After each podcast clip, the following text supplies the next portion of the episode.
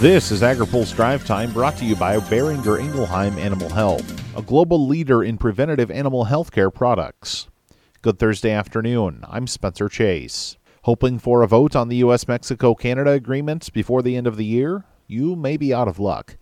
House Speaker Nancy Pelosi told reporters Thursday she's eager to complete the deal, but the procedural steps needed after that happens could push things into next year. This is about legislating, and it you know it takes time. You need, in most cases, a CBO report. You have to make sure that the committees of jurisdiction have all signed off so that that you can strongly go to the floor. I'm not even sure if we came to an agreement today that it would be enough time to finish but it just depends on how much agreement we come to. She says aside from her desire to work on this agreement, she'd also like to set up a template for future deals. I don't want us to miss any opportunity to have a bill that I think could be a template for the future because globalization is a reality.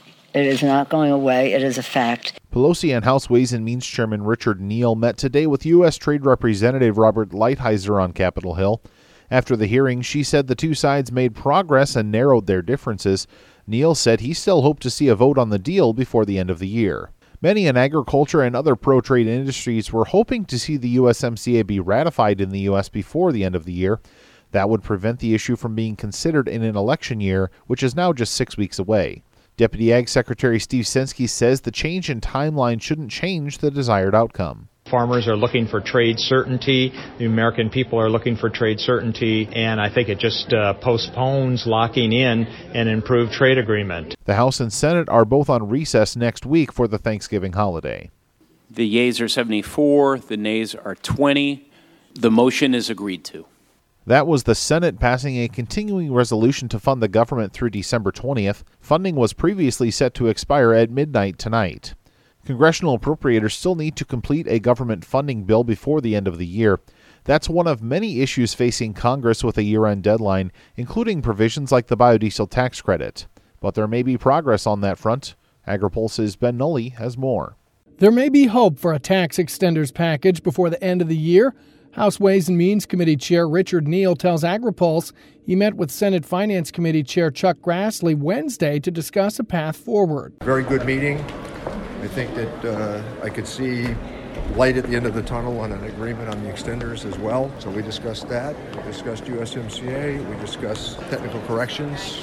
One extender is a biodiesel tax credit that expired at the end of 2017 that biodiesel producers would like to see extended. A spokesperson for Grassley's office said they were hopeful about extenders, but noted both sides need to find a reasonable approach soon. At the Capitol, I'm Ben Nuelle. Finally, today, a new approach is guiding the leaders of the National Pork Board. The Checkoff program says they're now in a version 4.0 strategic plan.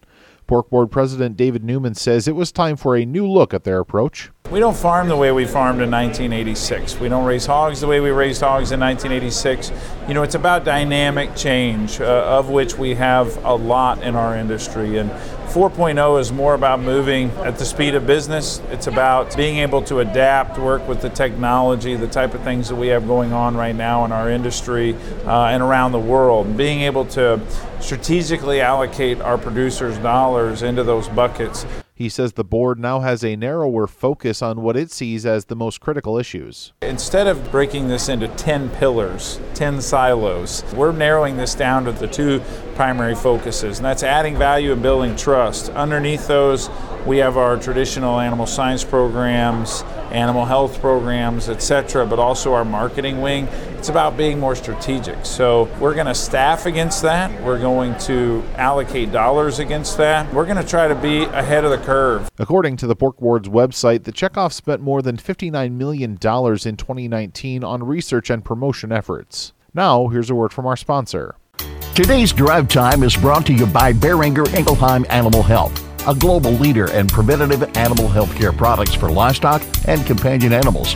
From Georgia to Missouri, Iowa to Puerto Rico, more than 3,000 U.S. employees power our business. Learn more at the link in today's Drive Time email.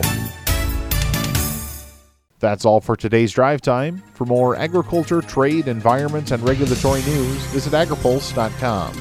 Reporting in Washington, I'm Spencer Chase.